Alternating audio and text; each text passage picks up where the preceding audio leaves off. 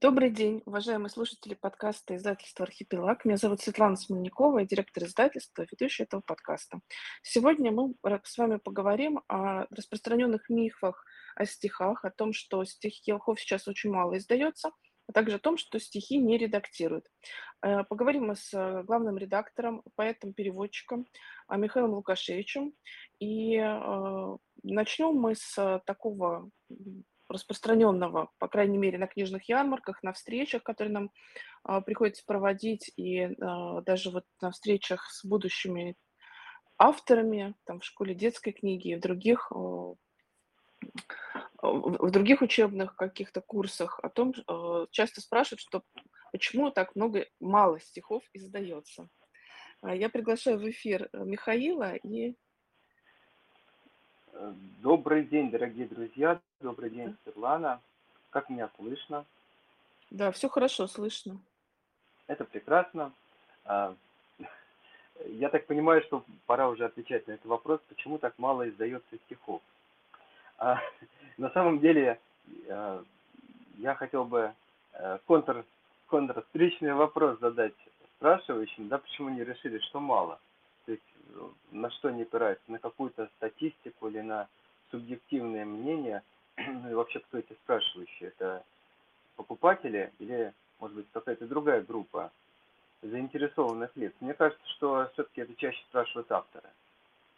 И если посмотреть статистику как раз по количеству наименований, то есть оно последние годы неуклонно растет. То есть, в принципе, книг издается э, намного больше, намного больше новых авторов издается. И ну, эта тенденция не только в России, а вообще везде. То есть, в принципе, э, разнообразие и авторов, авторов в частности, да, и поэтов да? в частности, да. На самом деле, да, их становится больше, а не меньше.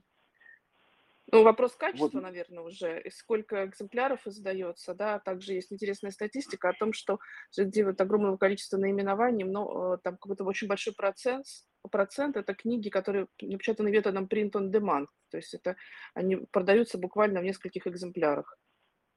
В ну, России тоже есть такие деле... сервисы, и часть книг уходит туда. Ну, авторы хотят издаваться всеми возможными способами, безусловно, и эти способы есть, это, наверное, хорошо. Но давайте вот вопрос разберем, так сказать, чтобы, а, как сказать, раз они все время поступают, надо как, как-то этот гештальт закрыть. Во-первых, мне кажется, что как раз на протяжении последних 5-10 лет а, на самом деле был бум, а, в том числе в детской поэзии, в издании детской поэзии в России, э, когда мы получили сразу огромный срез э, вот этого литературного жанра за последние, наверное, 100 лет. То есть никогда на рынке одновременно не присутствовали, но практически все более-менее заметные авторы, а, начиная с тех, кто вот от Степки Растрепки, это такая одна из первых переводных была книг, она была переведена с немецкого, э, ну, с немецкого оригинала. Вот, в принципе, наверное, слово сочетание Степка Растрепка всем знакомо. Но откуда оно пошло, да, не все знают. Вот, собственно говоря, это была такая, такая, такая назидательная история в стихах. Э, переведенная с немецкого языка, там на, на обложке такой мальчик, такой лохматый, с э, длиннющими отросшими ногтями, в общем, такой страшный. Это книжка назидательная, что бывает э, с детьми, если они себя вот так вот запускают. Э, огромная серия Артполконка, да, издавала книжки, э, выходившие в 20-х годах прошлого века, в том числе, которые потом не издавались, да, с э, иллюстраторами того времени. Все те, кто присутствовал на рынке, вот такие вечная классика, да, Чуковский, Маршак, Михалков, Барто, Захадер, а, Хармс. Для некоторых на этом детская поэзия в России закончилась, да, но она на самом деле продолжалась, и опять же были переизданы очень многие имена, Эмма Машковская, Ирина Пивоварова, даже не просто переизданы, а они, ну, кто-то и издавался, да, вот как, как Чуковский все это время. А кто-то вот, кто появлялся, то исчезал, да, в, в поле зрения издателей и, соответственно, и покупателей тоже. И там Петр Синявский, Вадим Левин, э, Виктор Лунин, и оригинальные стихи были переизданы, и переводы, да, Уолтер Деламер, «Песня сна», Э, одновременно продолжали переводить, э, вот, пожалуйста, Джулия Дональдсон, да, Марина Бородицкая, Григорий Кружков, другие поэты.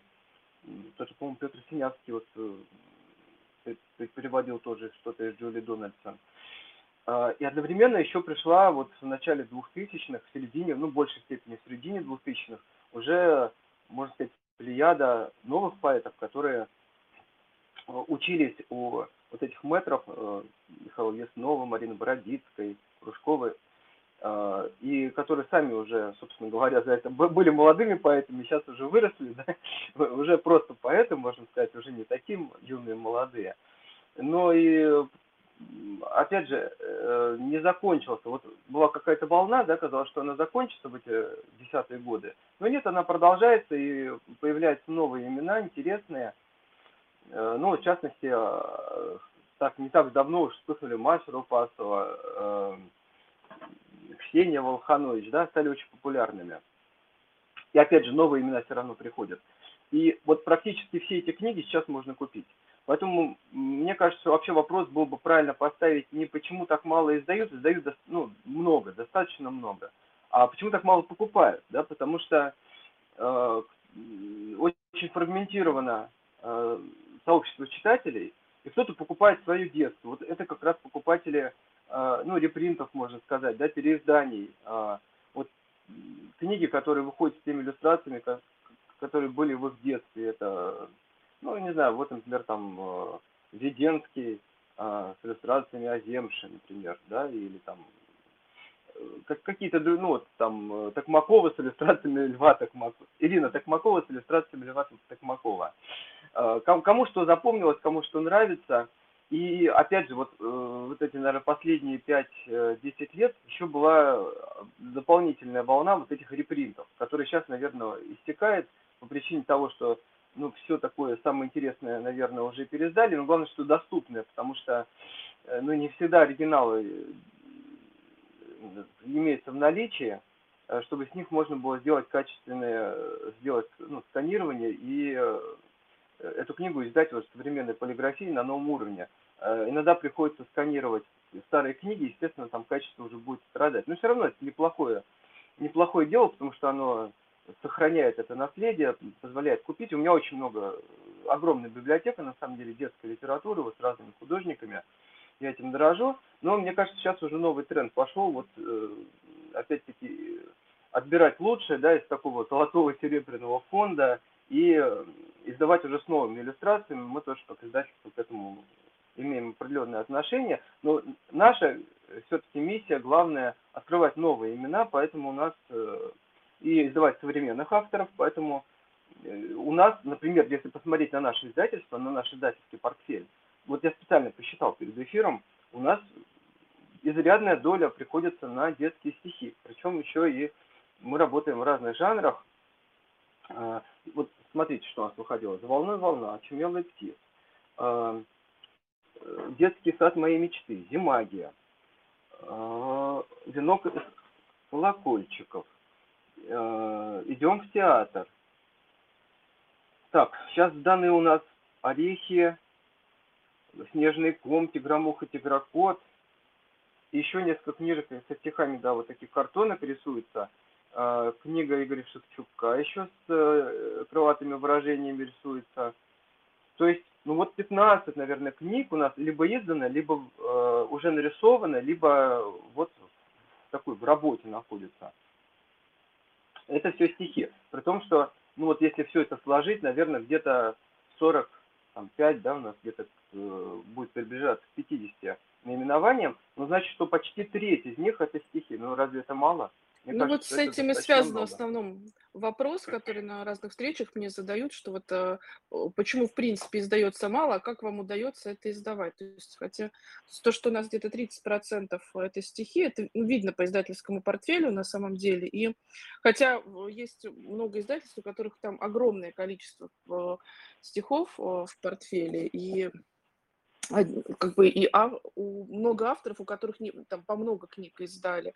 А по поводу, почему мало покупают, а, вот а, на разных так сказать, и по статистике, какие книги покупаются, и, в принципе, по общению на встречах, складывается впечатление, что есть какой-то, какая-то установка, что стихи ребенку нужны там лет до пяти, вот до четырех-пяти. То есть вот как э, воспоминания в детстве первых историй стихотворных, которые ты читал того же Чуковского, а, также вот такая установка, что до определенного возраста стихи, потом ребенок переходит на прозу, а дальше он уже вообще читает сам. То есть есть какая-то такая, э, не у, не у всех, конечно, но определенная иерархия последовательности развития чтения, когда стихи в какой-то момент уходят из этого, э, из этого фокуса, а потом ребенок раз в школе, и там Бородино. Или что-то, или слово полку Игоря. Да, О, да, слово полку Игоря. Оказыв... Да, оказывается, что а, ну или даже, э, да, даже сказки Пушкина, которые вот есть в начальной школе, они, в общем-то, с большим количеством новых слов, и если нет привычки читать стихи и вообще воспринимать а, длинные истории, то даже они не так легко детям даются, как ни странно. Что, казалось бы, да, это, ты знаешь, это самых... мы привыкли считать, что сказки Пушкина это что-то прямо вот такое простое детское, потому что в нашем детстве их было много. То есть мы с детства слышали, ведь эти слова, они не сами по себе сложные, они сложные, потому что их, э, ну, ты их не слышишь. Ну, да? и мультфильмы а мы смотрели раз... по сказкам Пушкина, вот эти красивые мультфильмы, я до сих пор прям помню их как раскадровку, потому что, ну, они такие очень красивые были, это было, ну, Конечно. так много было вот, такого. Я думаю, что вообще в этом э, большая проблема, в разрыве, который возникает именно э, ну, давай просто как бы поначалу, да, мне кажется, что, во-первых, это миф, конечно, который существует э, в головах родителей, что вот они там нужны до, у кого-то до двух лет, у кого-то до пяти, да, там по- по-разному это. Э, тут скорее просто связано со сменой сферы интересов и возможностей, да, и э, ну, когда говорят, что вот ребенок переключается на прозу, честно говоря, зачастую ни на что не переключается, вообще ничего не читает в итоге. Просто стихи ему читают родители, потом он это дело надоедает, ребенок вроде уже сам научился, ну пускай там сам как-то разбирается. И он в лучшем случае читает какие-то ну, модные штуки, да, которые вот где-то гуляют в среде, рекламируются, и это, ну, понятно, это не стихи. Ну, там, когда-то вот кто-то дорастет до Гарри Поттера и прочитает там чуть ли не как первую книгу свою, да, самостоятельно увлечется, а кто-то и нет. Сейчас там уже Гарри Поттер не так моден, что-то другое появляется. Но по большому счету, просто сначала стихи читают родители, потом им это уже надоедает, они сами дальше не заныривают, да, и, и процесс останавливается. А то, что, как сказать, это уже не, не полезно, да, как, как молоко, да, типа кости уже сформировались, то дальше можно не пить. Ну, это, конечно, неправда, потому что стихи сами по себе это не, как, не какой-то узкий жанр, это жанр широкий, там есть масса всего, и э, в этом жанре разные форматы, э, направления, они служат разным целям. То есть это может сопровождать ребенка э, от буквально рождения, да, начиная с каких-то потешек, колыбельных, тактильных стихов для тактильных игр. Ведь надо сказать, что стихи, очень много прикладных стихов, и они гораздо легче усваивают, помогают проще ребенку усваивать информацию, чем ну, другие, форматы изложения. Э, особенно вот в самом раннем возрасте. Ну и потом тоже, э, как бы, а, они служат неким мостиком для развития определенных, э, определенных способностей, да, речевых, мыслительных и тому подобное. Надо сказать, что и не только ведь потом школьники приходят к стихам в том виде, как Бородино, да, или какие-то еще стихи, но они к рэпу приходят. Вот в основном юные, юные, юное поколение слушает рэп, а рэп это тоже стихи, да, но беда в том, что если ты не читаешь хороших стихов до того, как ты вдруг сам попытался писать рэп, ну, у тебя как бы и рэп получается такой же, ведь корявый, неуклюжий, да. То есть вот эта вот литературная, рам, литературная планка э, песен, ну, не только, не только рэп, а вообще, в принципе, она очень низкая получается. То есть когда-то... Тут вопрос к тому, что у авторов стихов, неважно, это стихи для песни или тоже не очень высокая планка. То есть большое количество Я изданных стихов, объясняется ровно как раз этим, что качество стихов, которые и э, часто, ну вот на каких-то тоже таких э, проектных встречах, где показывают свои работы и обсуждают, как лучше, почему стихи не покупают или как лучше их преподнести. Но ну, как бы самое главное ведь это качество текста, качество, ну и прозаического, а уж тем более стихотворного. То есть если стихи не очень хорошие, и то, в принципе, оста остальное уже вообще не важно. Но вот этот момент, он как-то... Конечно, конечно, да. Вот, да, знаешь, он как-то уходит из, из поля. Брать 20 век, вот мы, мы возьмем люб, любые, смотри, любые, ну вот возьмем музыку, да, песенного жанра. Вот что, что мы возьмем начало века, там, э, Вертинского, это отличная поэзия, да, будем, причем в разных жанрах, смотри, эстрада. А, возьмем даже такую официальную советскую эстраду там прекрасные поэт-песенки, Ши, э, Роберт Рождественский, да, там Шеферан, Вознесенский, Евсушенко. Возьмем э, авторскую песню, да, это Акуджава будет, Высоцкий, это, это отличные тексты. Возьмем э, там какие-то джазовые, там будут тоже отличные тексты. Возьмем русский рок, да, возьмем э, ДДТ, Аквариум, Машину времени кучу других групп. Отличные тексты. Они издаются вот как поэзия книжками, они читаются как поэзия. Вот я э, на последнее время много слушал Марка Нофлера, ну, лидер э, группы э, Dire Straits, да, но вот он много очень по-прежнему музыки уже в сольном формате выпускает. Он для фильмов пишет, отличные альбомы уходят, такие длительные. Э, ну, мне как-то ему музыка близка, но я взялся получше слушаться и всмотреться в тексты, ну какие же он хорошие тексты пишет, знаете, рифмованные, да, уже там э, в моде давно, что называется, в обычной стихотворной среде верлибр, а вот песен у них остался, остались рифмованные стихи, и это отличного уровня тексты тоже. И я смотрю на всех вот этих вот ну, старичков, таких в кавычках, которые продолжают по-прежнему творить, там везде отличные тексты. И когда поэтому ты смотришь на рэперов, которые вот так вот с трудом, там, с трудом, да, из себя что-то выжимают, э, очень бедная речь, то понимаешь, что, вот, собственно, проблема заключается в этом разрыве в отношении, что стихи нужны до двух, там, ну, максимум до пяти лет, потом уже можно все это забить. А нет, потом ребенок, ну, выросший ребенок, да, там, в школе и позже, он все равно включается как-то в этот процесс, но у него нет вот этой нужной планки. И, кстати сказать, это, к несчастью, с автором сейчас происходит, э, они тоже исходят с какой-то заниженной планки да, отношения к своим текстам, не очень понимают э, отличие качественного текста от, от просто текста, скажем так, поэтического, в том числе в жанре детской поэзии.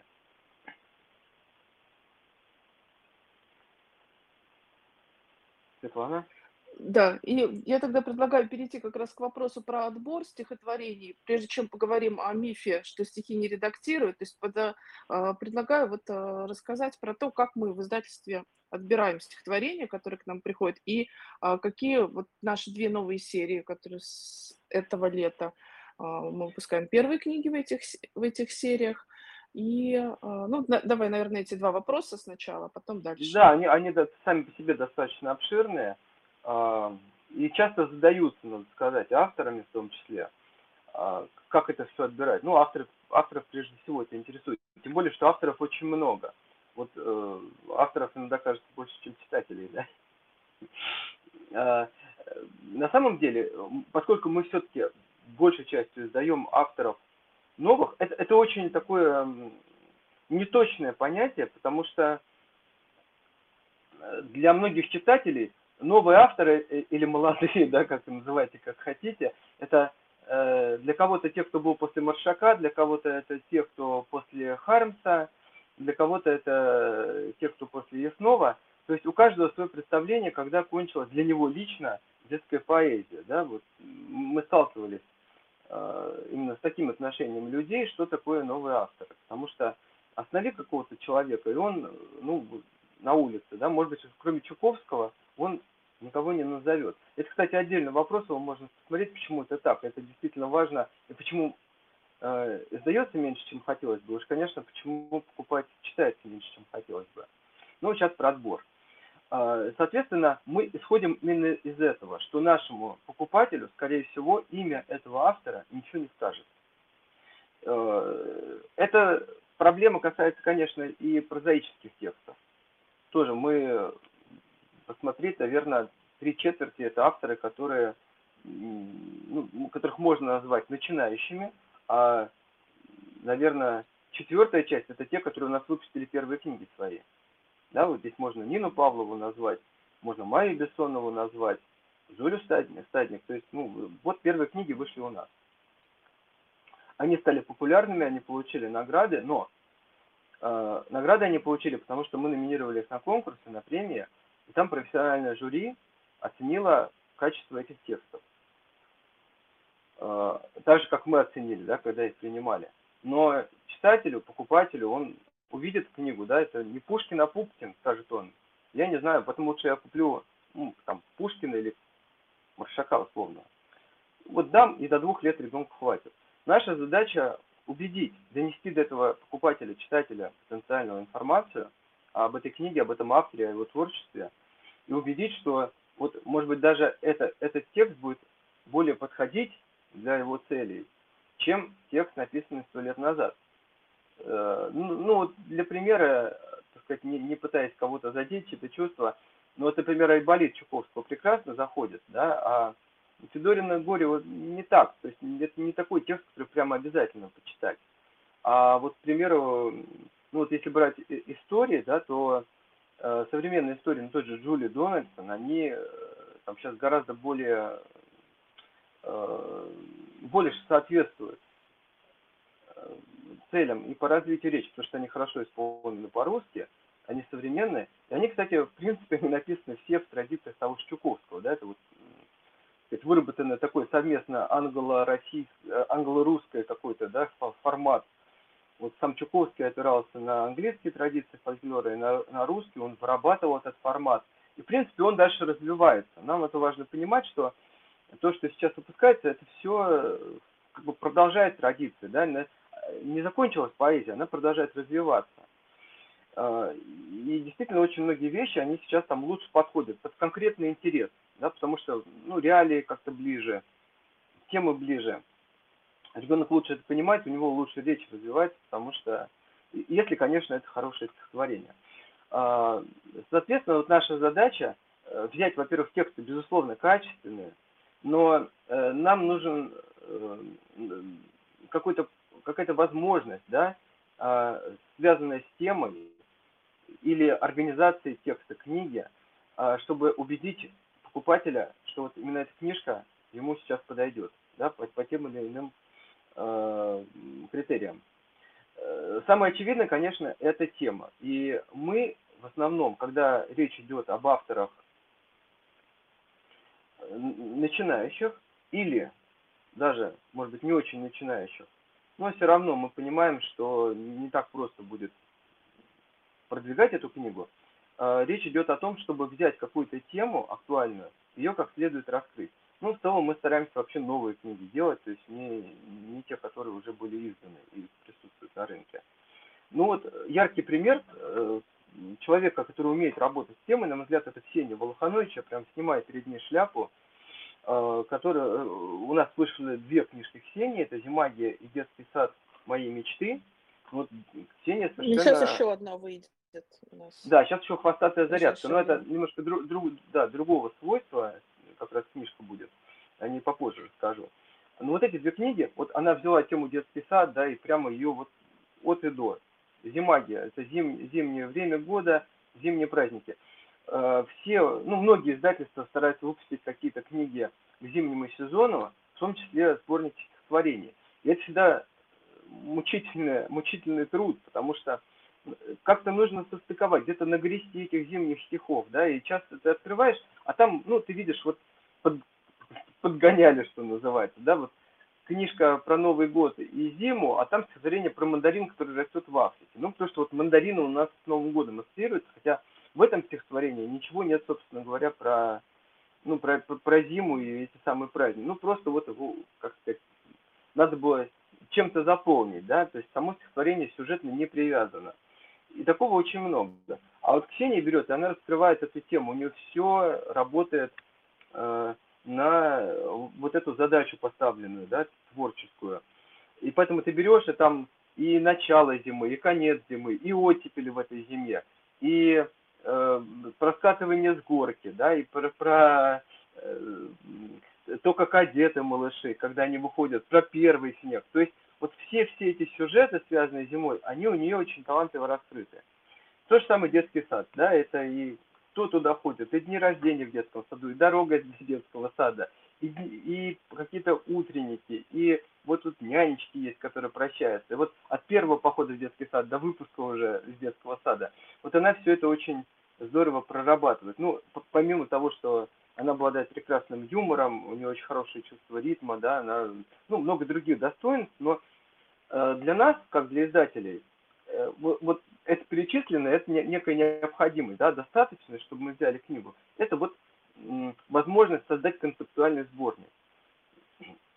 Поэтому все книги, которые у нас выходят, они, э, ну, особенно вот авторов широкой публики, скажем так, менее известных, там менее чем Чуковский, Маршак и и другие наши классики, такие как там Захадер и, и прочее, да, э, мы стараемся организовать их по какому-то вот такому принципу, по теме, потому что э, увидев просто сборник, да, читатель, ну, я это имя не знаю, вдруг это что-то не очень хорошее, я не разбираюсь, да, лучше я куплю что-то такое проверенное э, поколением, то, что мне бабушки читали.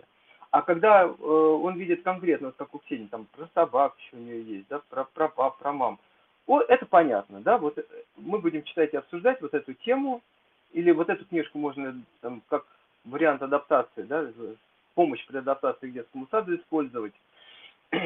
Поэтому мы э, как раз объединяли по этому принципу. Ну вот у нас еще готовится э, к выходу книжка Игоря Шевчука про идем, крылатые выражения, да, это вот стихи, в которые включены какие-то идиомы, полезная, веселая, веселая стихи, но она полезна для того, чтобы... Дети сейчас очень плохо знают идиомы, да, не, не так часто используют. Это, наверное, Миш, я добавлю, просто это вот наша серия, которая так условно называется «Развитие речи», хотя она самые разные книги в себя включает, они не выглядят как серия, но а, у нее есть логическая линейка, это вот считалки, загадки, короткие стихи. И, а, ну, как бы продолжая эту линию, вот у нас будет несколько книг, тоже в том числе по фразеологии. Одна из них вот Игоря Шевчука. Да, вторая будет Юлии Весовой, тоже очень хорошо написанные стихи, как раз э, помогающие усвоить, вот развить речь, да, и сделать ее красивой, образной и э, с использованием вот этих вот э, точных красивых, интересных выражений. Это важная задача. Безусловно, вообще стихи способствуют развитию речи по, по многим пунктам. Да? Наверное, сейчас это для нас не цель разговора, вот конкретные инструменты обсуждать, как это происходит.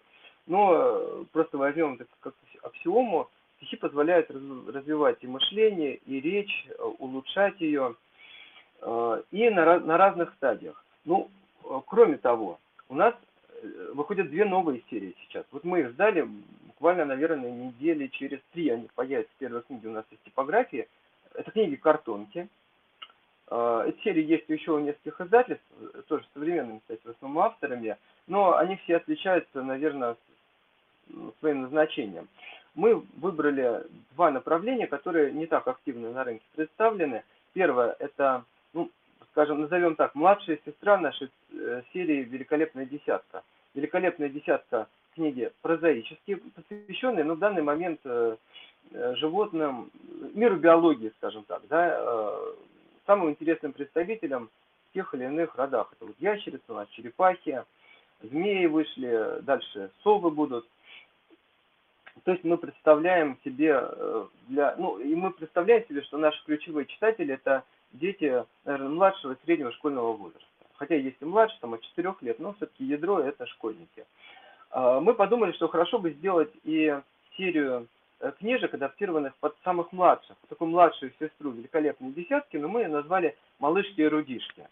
И там э, мы, э, как бы если у нас серия «Великолепная десятка» такая научно-познавательная, да, которая делается в том числе с привлечением специалистов профильных, герпетологов, например, э, зоологического института, орнитологов, герпетологов, то Э, здесь мы не претендуем на какую-то научную глубину, мы просто хотим, э, ну, как такие маленькие арт-энциклопедии для самых маленьких, да, вот буквально от там полутора-двух лет малышей, поэтому это выполняется на прочном картоне, закругленными уголками, чтобы это было безопасно и долговечно, потому что малыши это будут трепать и по, по много разглядывать. А, мы привлекаем того же художника к этой серии, Дарью Беклемишеву, который ну, художник-анималист, а вообще натуралист, можно сказать, потому что Дарья прекрасно рисует э, мир природы и даже ну, участвуя в конкурсах, да,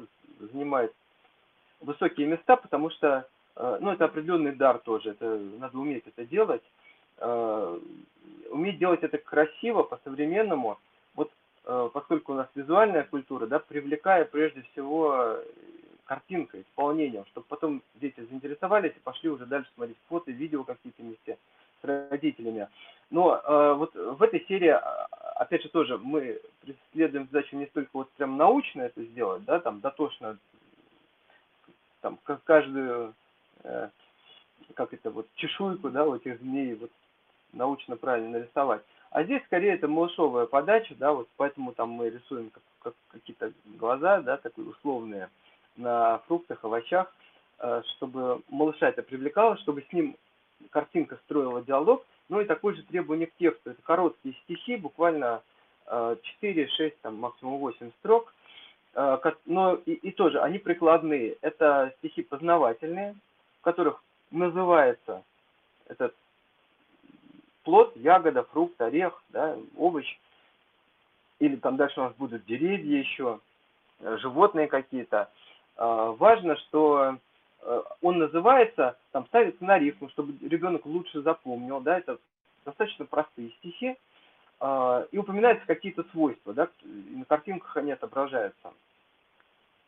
Например, то, что кокос растет на пальме, а орех челим растет под водой. Кстати, вот мы выложили у себя в телеграм-канале э, разворот из этих книжек, так многие написали, что они вот впервые про орех челим-то услышали. Это к вопросу, что даже и малышовые книжки могут быть познавательные для взрослых. То есть какие-то вещи, или, например, я думаю, мало кто знает, как растет орех кэш, кэшью. Вот из этой книжки можно будет все это узнать.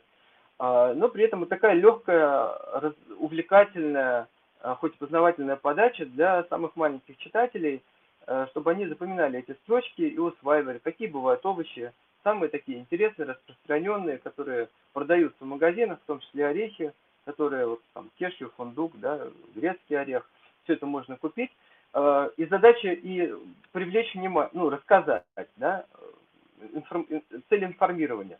Задача и э, все-таки, когда мы говорим о таких продуктах питания, дети сложно переходят каких-то, э, ну, на какую-то пищу взрослую, да, всегда очень так консервативно относятся, всем только макароны едят, нужно приучать есть овощи, фрукты и прочее. Вот э, книги тоже вот этой своей подачей и ну, даже не побоюсь пропагандой, да, полезного питания тоже пом помогут родителям приучить, что это полезно, вкусно, дружелюбно все это, да, вот так вот выглядит. Давай-ка мы тоже попробуем. В общем, здесь есть несколько целей, но и из-за того, что мы привлекаем Дарью Беклемишеву, честно говоря, это еще эстетическая задача э, приучить к хорошим картинкам. Они такие очень детские, яркие, но при этом выполнены с очень высоким художественным вкусом. Вот как всегда у Дарьи. Э, поэтому несколько назначений у этой, у этой серии. А вторая серия это «Чудеса для малыша» мы ее назвали. Мы хотим в этой серии публиковать э, такие более длинные стихи, сюжетные зачастую, какие-то истории. Сейчас там две книжки дано. Это «Снежный ком», тоже Игоря Шевчука, того же. Ну, Игоря, мне кажется, представлять не надо, но на всякий случай представлю. Это человек, который имеет э, прямое отношение к смешарикам.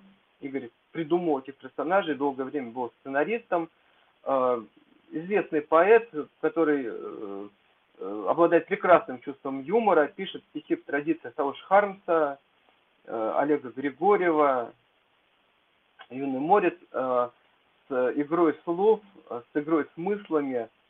Э, у него такой с долей абсурдного юмора, да, в том числе. У него очень свободный стиль, но при этом э, тоже он ну, очень здорово владеет словом, и кроме того, он еще и музыкант, он свои э, стихи поет, и даже вот на выступлениях устраивает целое представление. Кто не видел, можно в интернете посмотреть. Он прекрасно взаимодействует с, детской аудиторией. Так вот, как раз э, готовится его книжка «Крылатое выражение», а «Снежный ком» мы уже сдали. Это как раз маленькая, маленькая картон, картоночка, ну как маленькая, да, вот стандартная для картонок, но э, стих, одним стихотворением про снежный ком, как зверята, пятеро зверят катали этот, катали снежный ком, и вдруг смотрят, что вроде кого-то туда закатали, кого-то не хватает, и давай выискивать. Это игровое стихотворение, вот в духе, как э, там, дом, который построил Джек, например, да, вот когда э, есть какой-то сюжет, и он повторяется с какими-то изменениями. А, а с точки зрения сюжета похож на Михалковское «Где очки?», когда бабушка ищет очки, потом обнаруживает, что они у нее на носу остались. Дети очень любят такие стихи, и кроме того, в эти стихи можно играть выйти на улицу, катать ком, да, туда что-то закатывать у него, какие-то, может быть, игрушки, потом раскатывать. В общем, стихотворение можно превратить в увлекательную такую э, уличную игру. Ну, второй тоже, кстати, тоже можно играть, игромуха тиграфот, мое стихотворение. Э, написано оно давно, э, оно использовалось, меня просили для билингвального клуба, такого международного, а, просили почитать, спрашивали, не будет, будет ли книга когда-нибудь. Но для детей билингвов, хотя вроде такая несложная история, написанная тоже в духе Чуковского, ну, такой бытовой эпизод, да, залетает э, в окно э, нечто полосатое, устремляется на арбуз, и э, все пугаются, ну, наверное, кто там есть, да, вот от, от лица кого идет рассказ. Но на помощь приходит тоже тигрокот, такой полосатый кот. А, веселая какая-то неразбериха, добро побеждает, ну, в общем, вот такая, такая веселая, динамичная история. Но для билингвальных детей оказалась она непростой, да, потому что э, русский язык вот как, как бы как второй идет, и нужно вжиться, надо понять вот именно эту поэтическую речь с междометиями, с какими-то неожиданными поворотами. Вот они использовали это для того, чтобы развивать свои Э, ну, поддерживать, что ли, да, и развивать э, способность понимать по-русски. Ну и это стихотворение несколько раз использовали в детских театральных студиях, в детских театрах, э, из-за того, что ну, оно такое сюжетное, достаточно длинное, можно в образах, мне очень нравится, когда дети выходят, и вот они за тигромуха читают, из-за тигра-кота, как это все происходит, э, в лицах все это изображают. Э, так что вот стихотворение получило такую известность э, в устном, в устном режиме, но теперь выходит и книжка. Вот как раз в этой серии. Ну и мы там хотим делать также подборки, какие-то тематические, может быть, там будут колыбельные стихи, какие-то тоже э, стихи. А, кстати, вот да, мы заключаем договор с э, Дарьей Мироновой, там живые узоры. Это взгляд э, поэта на... Вот мы рас... Если, например, в рудишках мы рассказываем вот про форму, да, э, как бы смотрим на реалистич, реалистичным взглядом на э, животных или на какие-то плоды, да, фрукты, орехи и так далее, то здесь поэтический взгляд, обыгрывание. Вот мы смотрим, да, кого напоминает нам раскраска этого животного, а как она могла появиться, с чем связана. Тут больше именно метафоричности, да, вот такого поэтического взгляда. Вот поэтому чудеса для малыша, а не малышки и рудишки. Вот весьма оригинальные стихотворения. А, мне кажется, что тоже очень интересный проект будет а, продолжение в этой серии. Кроме того, «Хвостатая зарядка» Ксения Волоханович. Длинное стихотворение достаточно, посвященное тому, как разные зверята выполняют физические упражнения. Я думаю, что эта книжка у нас сразу как бы в две серии попадет, и «Чудеса для малыша», и «Море идей», потому что ее тоже можно в прикладном смысле использовать, а, читая стихотворение, выполнять те же самые упражнения с детьми. Она очень мотивирующая. Э, и хочется ребенку повторить за этими зверятами эти упражнения. Вот она как щенок-ежик у нас. Э, но если посмотреть на это как на поэтическое произведение, да, то это длинное стихотворение, веселое, э, тоже с веселыми картинками. Ну вот и такие тоже будут серии «Чудеса для малыша». так мы подбираем материал, постепенно эти серии будем развивать. А, ну, единственное, наверное, хочу в заключение этой секции нашей сказать, что несмотря на то, что во многом, например, э, стихотворения чудес э, в серии «Малышки и рудишки» прикладной характер носят, но требования к ним такие же, как и э, для любых других стихотворений. Это просто часто ты открываешь какие-то серии, но там, где делается упор на тему, да, на освещение какой-то, ну, какие бывают машины, в таком духе. Но считается, что стихи здесь как бы слова не так важны, да, это как подписи картинкам. Ну, немножко нескладно, да, но не, ну, ничего страшного, да, это же там не какая-то высокая поэзия, нет. Несмотря на то, что эти тексты прикладные, они должны быть выполнены по всем законам, канонам поэтического искусства, они должны быть благозвучные, они должны использовать поэтический инструментарий, там должна быть очень хорошая рифма, то есть ребенок должен все равно читать хорошие тексты и усваивать их. Тем более, что хорошие усваиваются гораздо легче. Ну, можно поговорить о том, что такое хороший текст, наверное, дальше, да?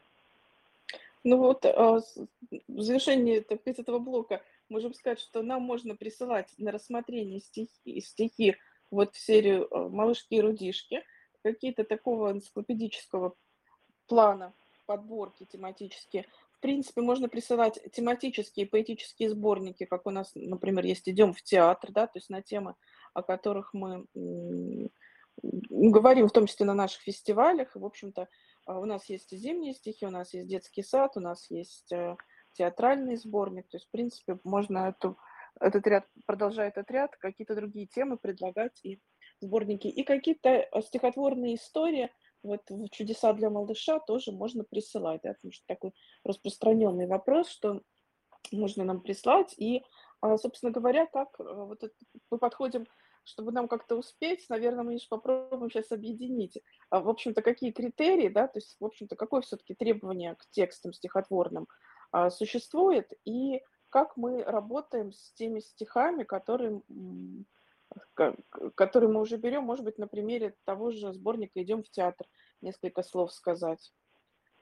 Ну, Давай вот, начнем э, с требования да. к стихам, да, что, как мы ну, определяем, ну, что во-первых, во-первых, там ключевое, да, часто, часто, к сожалению, вот примерно так подходит, как я описывал про сборники, да, с миру по нитке, вот я называю подход так, с миру по нитке получился шнитки. Смотрим, что есть, да, ну, ну вот это еще здесь... связано, все-таки, Миша, проблема не авторская, часто издательская, потому что э, делать полностью сборник, если автор вдруг не прислал, а до, дорабатывать, продумывать, чего нет, дозаказывать, собирать, это гораздо дольше, чем э, если, например, у тебя большой издательский портфель, то наскрести из того, что есть, и сформировать, да, когда вот э, что-то более-менее там подходящее к теме. Ну, да, ну, да, ну, ну, да, то есть это, тем это, не это менее, вот... всегда срезание углов, да, то есть в идеале конечно, если этот сборник, он и должен быть продуман. Вот, вот то, что ты до этого говорил на примере Ксении Волоханович. Да, мы берем и прописываем структуры. Вот мы хотим написать, то есть, во-первых, посмотреть, да, какие есть важные темы, которых, ну вот, э, кстати, да, вот уже а, книжка про орехи, которую я делал. Но оказалось, что вообще, не, ну, я, по крайней мере, такого не нашел, ну, при том, что у меня широкий кругозор, да, я давно-давно отслеживаю детскую поэзию, в том числе, что раньше выходило. Не было книг про орехи. Вообще, честно говоря, по-моему, никаких не было. Не говоря уже о том, что какой-то э, книги для малышей в поэтическом формате. Просто где-то упоминались орехи в связи с чем-то, да, и в основном это были либо просто прозаические, либо книжки-картинки, ну, пару орехов таких там будет упомянуться. А вот просто книги про орехи, про орехи не было. А говорю, что орехи, вообще там овощи, фрукты мы в таком гастрономическом смысле используем, не ботаническом, потому что э, это все тоже пришлось выяснить при работе. Но настоящих орехов практически и нету. Там фундук настоящий орехи, каштан, еще что-то. Остальное все это арахис, это бобовые, ну и так далее. Э, кедровые орешки это семена, но мы в гастрономическом, мы так привыкли называть, да, и поэтому и ребенку тоже преподносим, потому что это все в магазине продается в отделе орехов, а уж там что с ботаникой, он разберется потом в школе. Сейчас это не столь важно. Э, к вопросу, куда арбуз относить, к фруктам или ягодам, да, но мы вот в гастрономическом. Но я к чему? Что оказалось, что вот про овощи, фрукты, например, достаточно выходило, можно, просто качество не всегда соответствовало, но подобные книги можно найти. Про орехи не было ничего. Э, мне пришло в голову, почему же такую книжку тогда не сделать. И я с удовольствием взялся как раз писать эти стихи. И вот э, она продумывается от начала, эта концепция, мы смотрим, чего не хватает, какие пробелы есть, да, ну, тема эта при этом популярна, важна, есть, ну, орехи важная тема, да, не, не хуже, чем овощи, фрукты, почему же она игнорируется. И дальше мы думаем, а про что там написать, какие есть наиболее интересные. И начинаем работать. И э, мы смотрим на звучание слова, да, как это организовать все. Вот появляется книжка. Э, а иногда присылают такое, ну вот посмотрел, что там, дай-ка я что-нибудь, ну, про медицину, да, например, важная же тема важная, много книг про нее, не очень, да, например, дай-ка сделаем посмотрел, что уже написано. Вот тут есть слово зубы, да, там у кого-то болят зубы. Вот тут упомянут халат белый. Тут что-то еще. И вот, вот этот подход к миру по нитке получился шнитки, да, ну и не получился.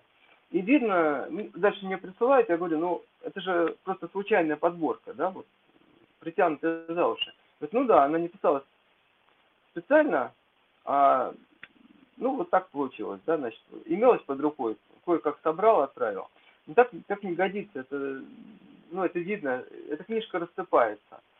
Опять же, в ней случайная длина, то есть, ну, ничего не продумано. А подход правильный, это когда ты вот поставив тему, начинаешь, например, более сложно. Орех понятно, да, вот 10 орехов отобрал, написал на них, про каждый из них. А, на примере сборника «Идем в театр», потому что этот сборник как раз делался, ну, такими совместными усилиями при участии редакции. А, в отличие от книжки про детский сад и Зимагию, которую ну, Ксения уже присылала готовую за подборку. Мы смотрели. А в случае с «Идем в театр» я на Фейсбуке давно-давно видел, как Ирина Иванникова выложила творение. Одно, другое, одно было про театральный номерок, второе про буфет в театре. Мне понравилось, как они написаны. И потом, когда Ирина нам присылала какие-то другие подборки, вот я вспомнил и подумал, что почему бы не сделать книжку про театр, а, потому что, собственно говоря, книг про театр тоже мало. Вообще книг про театр мало. Ну, вот есть театральные сказки э, Лиепы, есть э, какая-то книжка выходила, ну, что-то типа такого Вимельбуха по театру небольшого. Ну, вот раз, два, три и обчелся. А тема, ну, в театр, ну, все дети практически ходят, да, вот особенно малыши, там, в кукольные театры, потом в театры юного зрителя.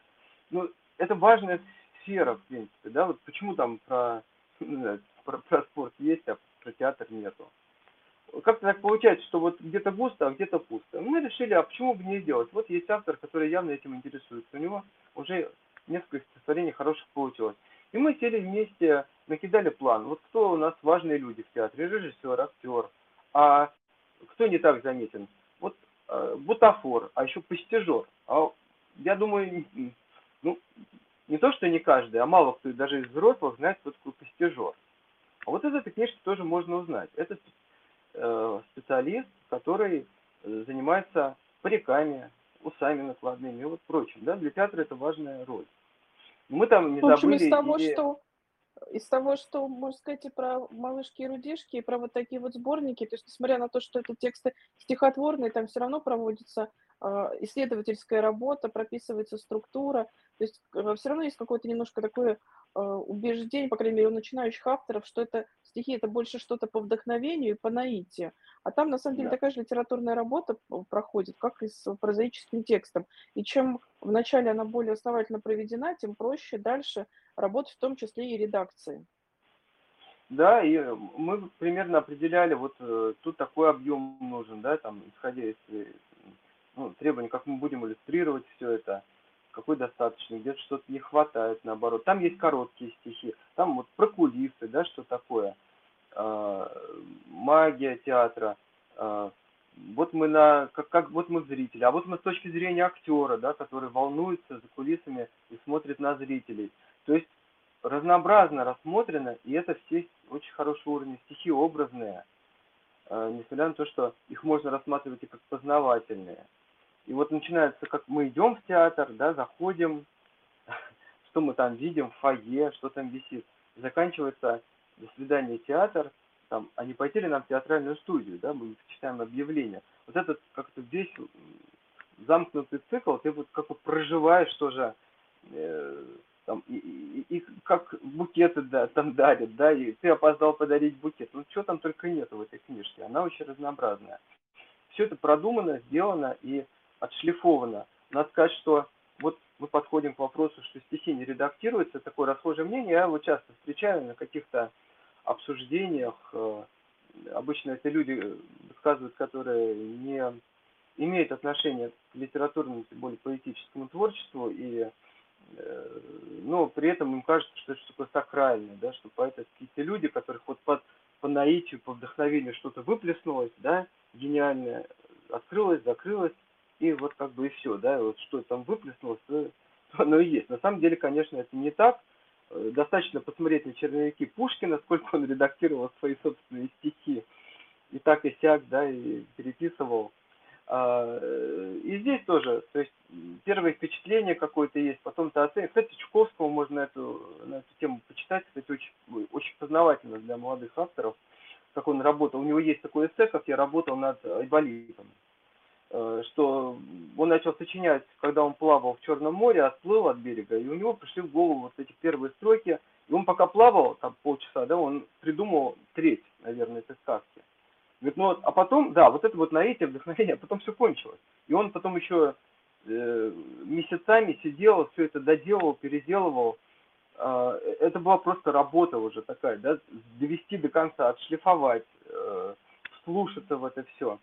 Э, здесь то же самое, мы очень долго редактировали, и ну, основным редактором я выступал, Ирина очень много дорабатывала, да, дошлифовывала, убирала лишние слова, находила более точные какие-то, более точные слова, да, работала над звуком. Марина Яковлевна Бородицкая в этом участвовала, Ирина участвовала еще и в семинаре э, в тот момент. Вот э, после какой-то второй, наверное, волны редактирования она показала Бородицкая, та тоже внесла свое свои какие-то советы, да, что можно изменить, как улучшить. Э, кроме того, кстати, Марина Яковлевна написала и послесловие к этой книжке, что вообще нам было очень приятно, потому что она не часто это делает, и она очень строгий критик. Э, и потом мы еще уже по итогам, да, уже перед сдачей до последнего момента что-то вносили, правили. Это совершенно нормально, я вам больше скажу. Вот э, Одним из моих учителей в переводе и поэзии был Евгений Владимирович Швидковский, такой выдающийся переводчик со многих языков, писатель и литературовед.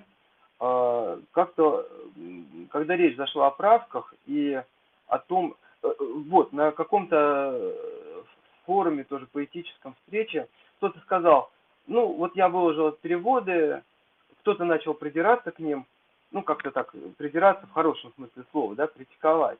И человек этот э, такую защитную позу встал, он сказал, что ну это мои юношеские переводы, поэтому, мол, не судите строго. Вот э, Витковский на это ответил так, я свои, все свои юношеские переводы уже переписал. И те стихи. Потому что на самом деле на протяжении десятилетий поэты все равно, они подходят заново, да, как бы уже со стороны вчитываются, они смотрят, тут вот можно подправить. Тут можно какое-то более точное слово найти, то, что сразу в голову не пришло. Поэтому стихи правятся, редактируются, в том числе с участием редакторов. Но просто это не имеется в виду, что редактор берет и вставляет там, ну, как-то по своему усмотрению, да, меняет. Нет, он это в тесном контакте с автором, в обсуждении. Э, как вот это звучит, да, это дополнительные уши, и, конечно, редактор должен быть компетентен в этом вопросе не просто мне нравится, не нравится, он должен очень четко понять, почему что-то вот звучит не так, как, э, как должно было быть. Он должен войти в задумку автора, он должен понять его стилистику, да, что ей, э, какие сильные стороны, какие, наоборот, вот, не дают раскрыться, да, и раскрыть автору замысел. Это очень непростой, очень непростой процесс, вот так я скажу. Ну и еще одно замечание, вот сейчас авторы не так хорошо владеют инструментарием, то есть все гоняются за образом, они читают чьи-то понравившиеся стихи, выхватывают из них, ну, вот, например, образы какие-то, да, то, что более понятно, забывают, что вообще в поэзии, э, в том числе в детской, очень важный звук. Вот мы переиздали, одно у нас переиздание есть, это книга Ирины Пивоваровой «Венок с колокольчиков», там как раз э, вот единственный случай, когда мы издали что-то такое классическое, но с новыми, правда, иллюстрациями, новым прочтением, очень гармоничным Светланы Коротковой. Ну, надо сказать, что вот стихи Пивоваровой очень музыкальные. Э, здесь есть звукопись. Видно, что она работает с этим осознанно. И как раз в том числе, вот, ну, вот буквально я там открыл репетиция. Завтра утром выходите на простор. На просторе выступает птичий хор. А сегодня репети, пяти птиц, а сегодня репетиция птиц. Видите, как это звучит, да? Пяти птиц, С, Т, П, С. Там э, инструментовка на П, Р. Тоже вот Питер, Питер недавно ездил, купил книжку Александра Кушнера, очень красивую, э, со стихами про Петербург.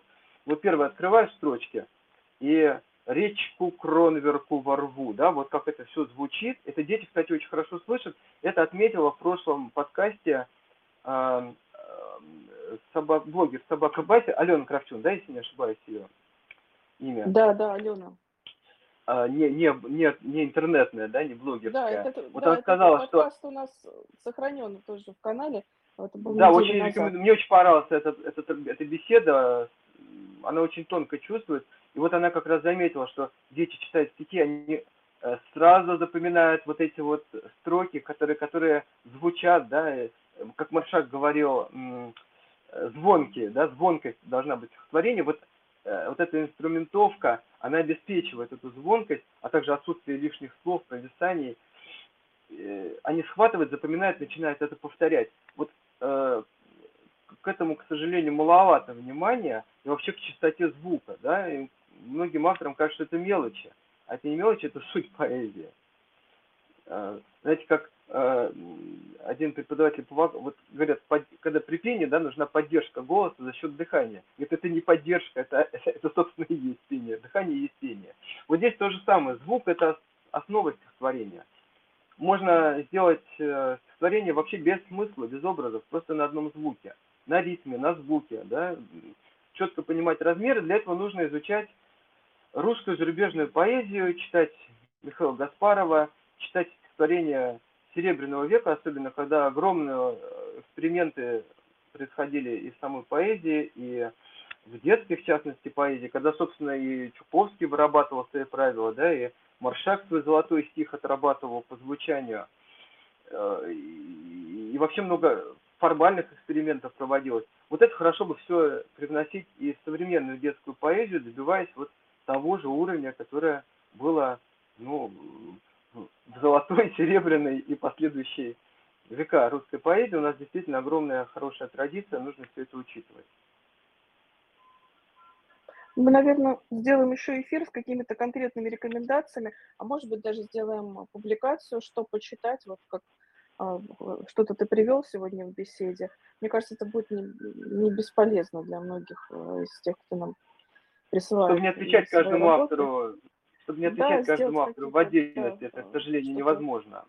Потому что, несмотря на то, что нету каких-то таких серьезных исследований современной детской поэзии, а то вообще трудов именно по, по, по стихосложению и по а, ну, довольно много, да, то есть как бы найти, что почитать и чем вдохновиться можно, взяв даже то, что было написано в прошлом веке. Мы, наверное, такую какую-то подборку сделаем помощь всем, Вот кто этой темой э, проблема, интересуется. конечно, вот то, с чего мы начали, да, почему э, не так активно читают, покупают, поэтому издавать сложнее новые имена. Ведь э, вот раньше, если посмотреть, э, поэзия читалась на радио, да, очень много передач было, мультфильмы создавались, вот не только по Пушкину, но можно найти очень много мультиков по той же Ирине Да, Пивоваровой. где, Вот я как да, минимум где 6 мультфильмов нашел. да-да-да, где стихотворный текст. основа. Глупая лошадь, да, там, ну, много можно Мгм. вспомнить.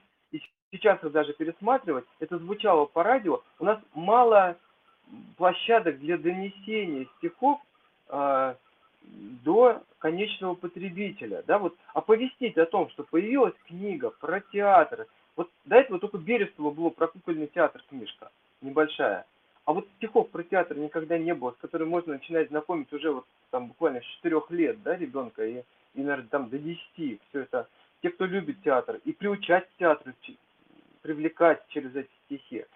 вот этого мало. Я сам был, ну, прекрасный был проект во время карантина э, в театре МТД Театр Европы, питерский, Льва Додина. Вот э, актеры театра в карантин читали стихи современных поэтов. Можно найти на Ютьюбе. Тоже призываю всех знакомиться. Очень интересный был проект. Мои стихи там читал Артур Козин. Я был потрясен, потому что я не представлял, что можно так вжиться и э, раскрыть вот правильным образом. Я так не мог сам прочитать свои стихи. И вот э, актер, который мне оказались близки, он прочитал совершенно бесподобно.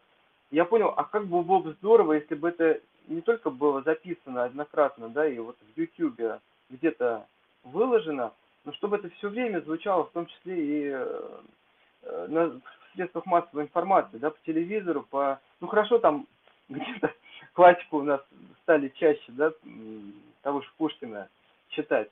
Но хорошо бы, чтобы современная литература, чтобы к ней тоже было такое же внимание, и люди могли это слышать, и потом, приходя в магазин, они уже бы не в первый раз сталкивались с этими именами. Э, нам этого очень и очень не хватает, надо, конечно, вот как-то искать пути и доносить до э, ответственных органов, да, что нужно вот этим всем заниматься, тогда у нас будут больше покупать стихи современных поэтов, больше читать, соответственно, издатель будет, конечно, больше их издавать.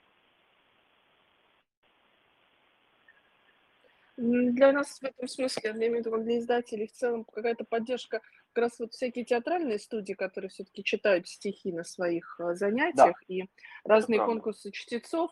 И, в принципе, то, что интерес сейчас есть к развитию речи, какие-то там курсы по риторике и так далее, и все они так, э, так или иначе связаны с умением выразительно и хорошо читать, и часто для этого используются стихи, поэтому и мы в издательстве, ну, по крайней мере, раз в год какие-то конкурсы чтецов проводим, потому что это тоже хорошая возможность и для нас популяризировать, и на самом деле и для наших читателей попробовать себя.